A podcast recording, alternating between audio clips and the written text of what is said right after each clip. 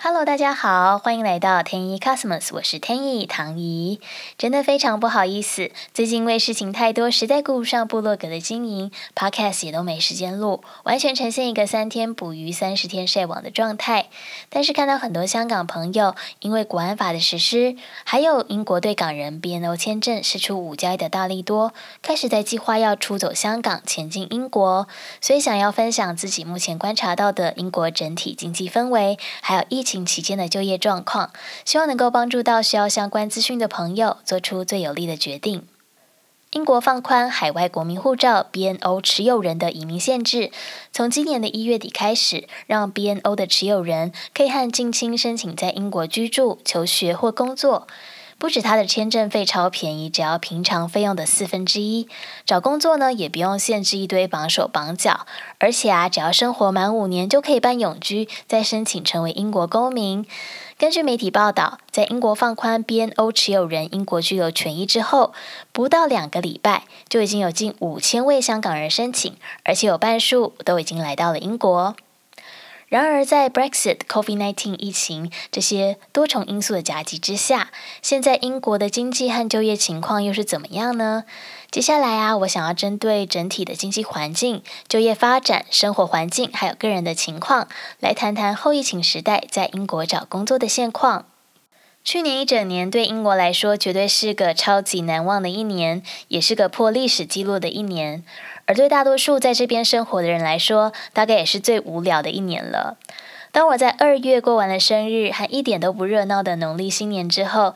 不禁深深觉得去年一整年就好像被抽掉了一样，非常真空，非常骨感，超级贫乏到几乎感觉不到它的存在，就这样白白的老了一年的 feel。先前英国国家统计局公布的一系列官方经济数据，也显示了二零二零年的伟大和卓越。在经济表现上，九点九趴的倒退幅度，比紧接着第一次世界大战和西班牙流感上场的一九二一年经济大萧条还要更加猛爆。它更超越了西元一七零九年，当英国还停留在古时候农业经济时代霜降天灾所带来的民不聊生。而多项为了因应疫情所采取的纾困计划，包括给企业的税务假期、停征购买房子的印花税、劳工的保就业计划这些补贴政策，也让英国在每每预期财政盈余的二零二一年开年一月，就碰到了十年一遇的财政赤字，数字呢竟然还非常的吉利，刚好达到八十八亿英镑。只不过呢，国家债务在金水相生的辛丑年，像潮水一样发发发，可能不是什么好现象，足以让英国财政大臣新伟成 Rishi Sunak 多长出一堆白头发。而且这才只是刚开春而已哦。依据英国金融时报指出，二零二零到二零二一年，英国的财政赤字预期将会高达三千五百亿英镑，这将刷新二战以来的历史新纪录，完完全全一个立立整整的大钱坑啊！话说高大帅气的前投资银行家辛伟成，因为形象良好，加上每次记者会上都慷慨宣布发红包，在形象低迷的 Bojo 内阁成员中，可以说是闪亮亮的未来政治明星。只是刚好碰上了疫情，就算再怎么聪明的人，也很难不一个头两个大。于是，在明天哦，也就是呢三月三号即将召开的英国新预算案的发布会上，普遍预期新伟成将会宣布由政府提拨八成薪给劳工的保就业计划 （Furlough Scheme） 将会持续到今年的夏天，有可能到六月底。但在同一时间，为了维护国家财政的健康和永续发展，提高税率也将是必要之痛。而到底是要从哪里剪羊毛？是有钱人、企业、劳工或资本市场？具体的措施又有哪些？大家都在等着看。也因此，开放 BNO 签证的应用范围，在欧洲人才大幅出走之后，让前殖民地区的香港人踊跃回到大英祖国的怀抱，共体时间，扩大税收分母，正是实事求是的英国人打的五如意金算盘。依据二零二零年十月二十二日，英国内政部针对 BNO Visa 所发布的政策影响评估报告来估算，英国政府从 BNO 移入港人能够拿到的净营收，保守估计。就达到二十六亿四千九百万英镑，而且这只是政府收的部分。移入的港人在英国消费、投资、购物、求学、就业这些方方面面，对整体社会的经济外扩效益所创造的价值，又岂止是这区区的数十亿呢？从英国政府的角度，绝对欢迎多多益善。而在目前，因为 Furlough Scheme 保就业计划仍旧在线，上个月英国公布的失业率数字其实只有五 percent 而已，完全没有反映真实的情况。这有可能呢降低了大家的警戒心。但尽管如此，二零二零年九月到十一月的新增裁员人数仍旧高达三十九万五千人。依据英国政府智库 Office for Budget Responsibility（OBR） 的预测，到二零二一年中，英国失业人数数很有可能将近两两百六十万人，失业率相当于七点五 percent。英国央行也英雄所见略同的表示，二零二一年四到六月，英国的失业率将有可能会来到七点七趴。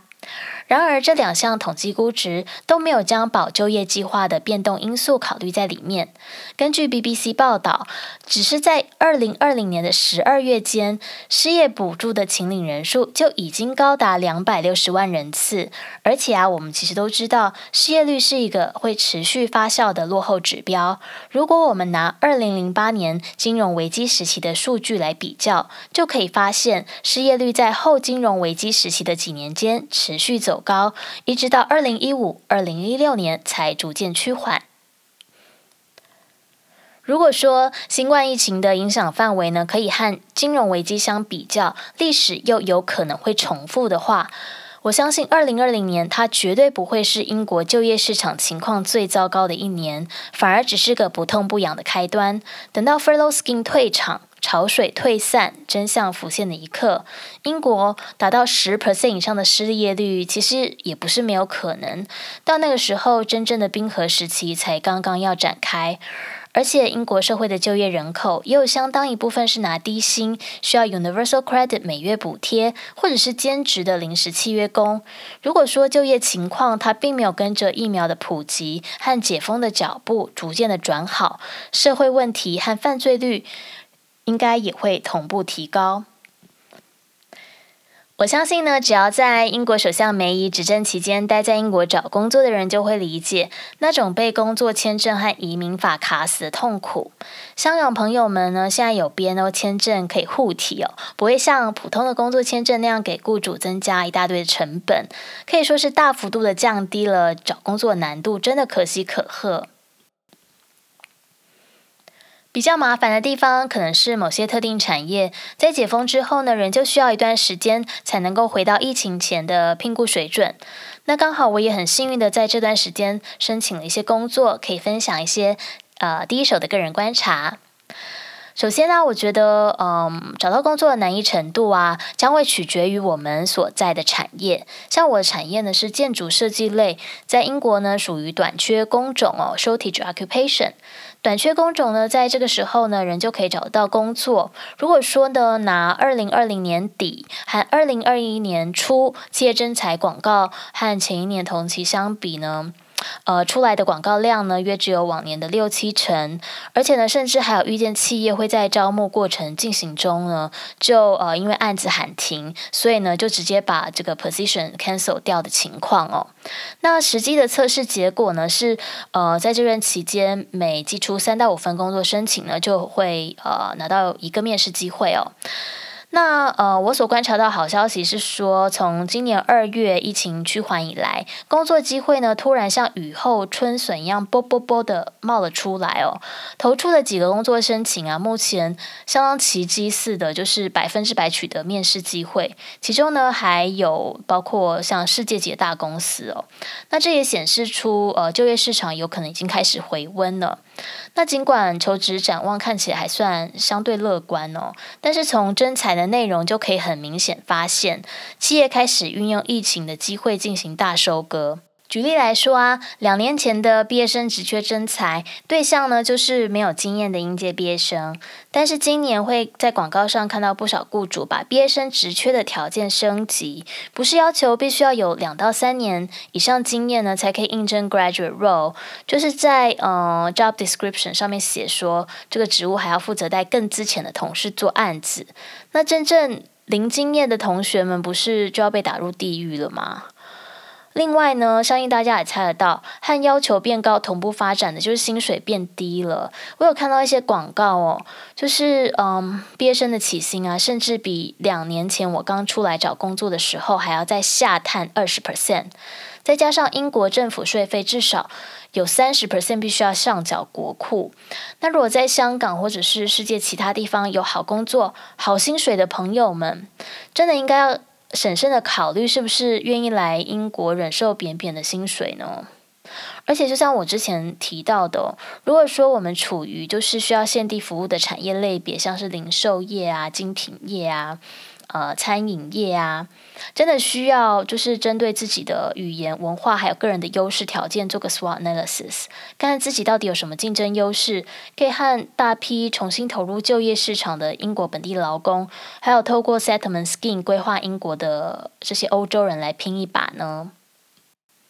在可以找到工作并获得稳定的经济收入前提下，我个人觉得移居到英国的最大卖点就是它宜人的生活环境。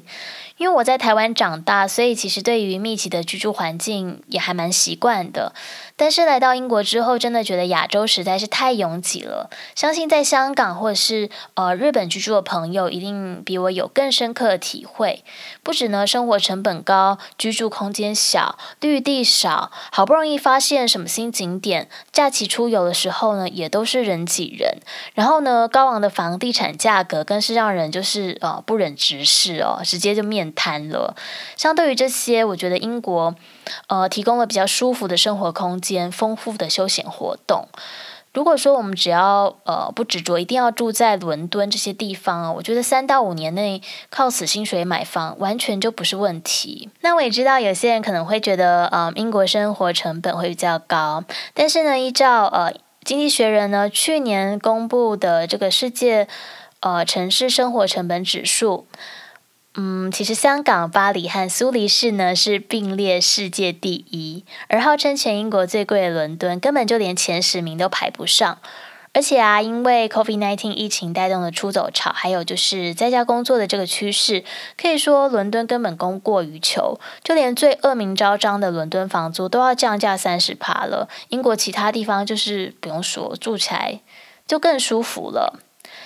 在大家来了之后啊，就会发现英国最贵的地方呢，就在于人工。所以外食餐厅、公共交通相比亚洲呢，都会比较贵一些。在吃的方面，如果都去超市买回自己简单料理，基本上各类的食材都比亚洲便宜多多，品质呢也高多多。服饰配件呢和品牌 Outlet 更是不用说。都比台湾便宜。那住房呢？以我们东亚的标准呢，也完全 affordable。行的部分呢，保险费可能会比较贵，但是呢，各类型的欧系高档汽车呢，也都还是比亚洲便宜呀。那这边的人也很流行开二手车。如果想省钱的话，安全无虞的二手名车也可以轻松拥有，一点都不会是问题。如果说呢，要考虑呢移居到英国最大的痛点啊，我个人觉得就是人生砍掉重练。那不只是在英国，只要是离开自己的家园，搬家到世界任何一个地方，都是一个人生 reboot 的过程。我相信大部分会看到我的分享的朋友们啊，都不会是。大资本家或是富二代，而是要靠自己脚踏实地，一步一脚印，在一片完全陌生的土地上，在没有任何人脉背景支援的情况下，开创一片新的天地。如果说不是呃金融行业的高层啊，或者是说具备知名跨国企业工作经历，或是工作要求呢刚好就需要我们大中华区语言文化的优势，来到英国呢都不免会面对到这种呃沉重的税负，从低做起，还有薪资负成长的。不舒服状态，就算呢，我们在工作情况稳定之后，东西方职场的文化差异和可能的这个 workplace bullying，就好像把费的全餐一个都不会少。如果说我们的家人朋友都一起共襄盛举，互相有个照应，也不至于太寂寞。但是啊，往往最闹心的就是家人朋友还不一定会支持我们的决定。所以啊，就是在外面遇到挫折的时候，免不了就会问自己到底何苦来哉啊！而且如果遇到经济不景气，一时间没有收入，还要狂烧钱，心理压力真的会很大，一不小心很容易就会开始犯忧郁。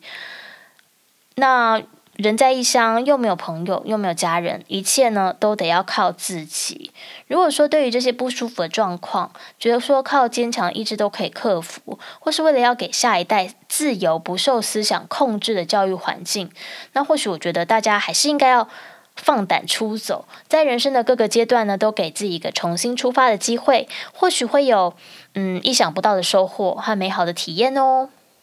下一次啊，将会继续和大家呃分享，在后疫情时代就业情况紧绷的英国，要从哪些产业下手找工作可能会比较顺利。谢谢大家今天的收听，祝大家有个。